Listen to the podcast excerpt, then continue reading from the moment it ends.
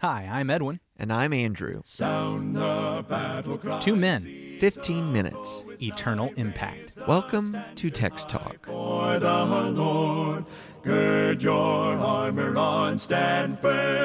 Edwin. Hello, Andrew.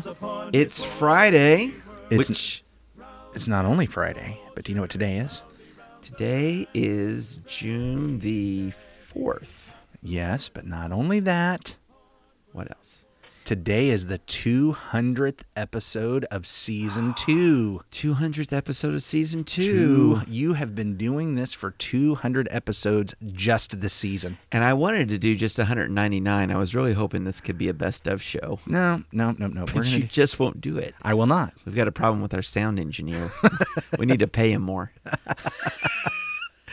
Psalm 40 is where we are. But I do know that we have a special translation to read our psalm today. Yeah. So that's kind of nice. This This, is is, the cool. first time I think we've done this in 200 episodes. in 200 episodes, I am reading. This is see, I'm I'm reading from the Septuagint, All right. and I'm trying to see who this translator is. I forgot to look that up before we turned the mics on. Of course, the Septuagint was a translation done by uh, ancient Jewish scholars translating the uh, Hebrew Old Testament into Greek for the benefit of the diaspora Jews. Yeah, so this is Zondervan's version. It's a it's an older version of Zondervan's um, the Septuagint in Greek and English. So of course, actually, because it's from the Septuagint, this is actually Psalm 39 there. Good to point because you out. remember back Psalm 9 and 10 were combined That's in right. the Septuagint. So so Psalm 39 in the Septuagint, Psalm 40 for us. Eis ta telas to David samas. No, just kidding. I'm, I'm actually going to read the English translation of the Septuagint uh, from Zondervan. For the end, a psalm of David. I waited patiently for the Lord, and he attended to me and hearkened to my supplication. And he brought me up out of a pit of misery and from miry clay, and he set my feet on a rock and ordered my goings aright. And he put a new song into my mouth, even a hymn to our God. Many shall see it and fear and shall hope in the Lord. Blessed is the man whose hope is the name of the Lord and who has not regarded vanities and false frenzies. O Lord my God, thou hast multiplied thy wonderful works, and in thy thoughts there is none who shall be likened to thee. I declared and spoke of them, they exceeded number. Sacrifice and offering thou wouldest not, but a body hast thou prepared me. Whole burnt offering and sacrifice for sin thou didst not require. Then I said, Behold, I come. In the volume of the book it is written concerning me. I desired to do thy will, O my God, and thy law in the midst of mine heart. I have preached righteousness in the great congregation. Lo, I will not refrain my lips. O Lord, thou knowest my righteousness. I have not hid thy truth within my heart, and I have declared thy salvation. I have not hid thy mercy and thy truth from the great congregation. But thou, Lord, remove not thy compassion far from me. Thy mercy and thy truth have helped me continually. For innumerable evils have encompassed me. My transgressions have taken hold of me, and I could not see. They are multiplied more than the hairs of my head, and my heart has failed me. Be pleased, O Lord, to deliver me. O Lord, draw nigh to help me. Let those that seek my soul to destroy it be ashamed and confounded together. Let those that wish me evil be turned backward and put to shame. Let those that say to me, Aha, aha, quickly receive shame for their reward. Let all those that seek thee, O Lord, exult and rejoice in thee. And let them that love thy salvation say continually, The Lord be magnified but I am poor and needy. The Lord will take care of me. Thou art my helper and my defender. O my God, delay not. All right. So a couple of things are a little different in that translation. Not just the uh, the numbering uh, being Psalm 39 in the Septuagint, but I have to say one of the passages that uh, I really have paid attention to as we've been reading this week is verse 6, all right, of Psalm 40 and verse 6. And in everything I'd read until the Septuagint you just read, there's been mention of ears. My ears you have opened, the New King James reads. One of them said, My ears you have pierced. Yeah, that was the NIV. So let me just comment on that quickly. Some have the idea. Apparently, the the statement here is something like literally, "You have dug an ear," And some take that to refer back to the uh, bond servant law in the law that said if you were a servant and when it came time for you to be freed at the at year seven or at the jubilee, that you, You could, could you could say no, I want to stay. I want to stay with the master, and he would take you up to a doorpost and and pierce Your a ear. hole in the ear. Uh, with an awl, and um, and and so some people think it's referring to that. So that's what the NIV translators were referencing. So this Ah. Okay. this literal statement is you've dug an ear. Most today, though, think that they've gone astray on that. That it's it's not referring to you've made me your bond servant, but it's rather the idea that look, you've provided me with an ear that can hear. Okay, and so You- the connection being he he who has ears to hear, let him hear. Yeah, either you've cleaned out an ear that was stopped, or you've provided an ear. You you've you've channeled the ear canal. Yeah. And so the significance of that would really lead to an understanding. Verse 6 sacrifice and offering you did not desire. That's the same. Uh, you've opened up an ear for me, so now I can hear this. I can appreciate this. Uh, burnt offering and sin offering you did not require. Of course, where I was going with this, though, was that, and that's actually quite interesting in and of itself, but it was different in the Septuagint Very. it said, A body you have prepared for me. And so instead of one organ getting a treatment from God, my ear being pierced or dug out or what have you, this this is bigger, the idea of a, of a body. You yeah. So the Septuagint has you have given me a body, a body you've prepared for me. I, I will tell you, it's above my pay grade to talk about really the differences between the Septuagint and the Masoretic. I will just point this out before we just dismiss it. Back Oh, up. Back up. All right. You just said Septuagint versus Masoretic. What's the difference between those Okay. two things? All right, all right. I called you on Deuteronomy 17 yesterday. You can call me on that today. So yeah, so the Masoretic is is the Hebrew text that our Old Testaments today are based on, In our English Bibles. And the Septuagint They're translating Hebrew to English. Yes. and that comes from the Masoretic text. Yes. and then of course the Septuagint, as we said earlier, are the Greek uh, versions of the Old Testament that we have from uh, from and those they're ancient old. times. They're actually before the time of Christ. They're in circulation and popular use at the time of Christ in the first century among the Jews. So I'm just going to drop a bomb on you so that folks can study this on their own. And that is is that we have a tendency to say that oh the Greeks changed it because obviously the Hebrew text has this. However, the Masoretic texts that we have come from way later than the Greek texts that we have. Right. And we, we can talk about uh, the, the reasons why we can trust our Old Testament because we can. We- there, there's all kinds of reasons that we know. When we start looking at these differences, there are very, very few of them, especially in comparison to other ancient literature. But we just have to accept the Bible as we have it, and we need to accept these documents as we have it. And here's one of those places. And so I do just want to throw this out. It may not be that the Greek changed it, it may be that the Masoretic Right. has, has Has changed, changed because that. because our records of the Greek are actually way way older and and maybe based on an older Hebrew that in this one instance has shifted a little bit. Yeah.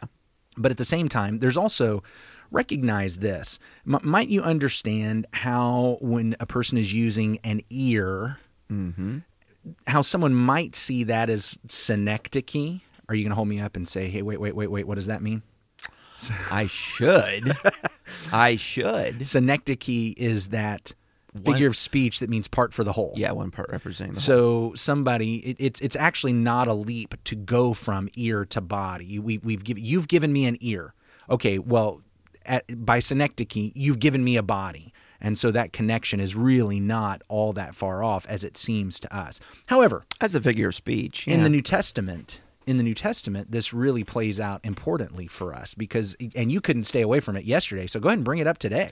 Yeah, so in the book of Hebrews, uh, which is a book rich in explanation of the types of shadows in the Old Testament that were all pointing to Jesus Christ and his fulfillment of these things as the Christ, as the Messiah, then as a better high priest. When we get to Hebrews chapter 10, the Hebrew writer quotes from Psalm 40 here in this context of showing a better sacrifice and an ultimate sacrifice indeed that Jesus Christ is.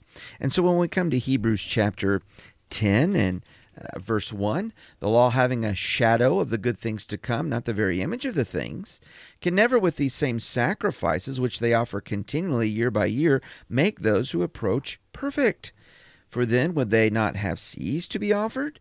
For the worshippers, once purified, would have no more consciousness of sins. But in those sacrifices, there is a reminder of sins every year. It's not possible that the blood of bulls and goats could take away sins.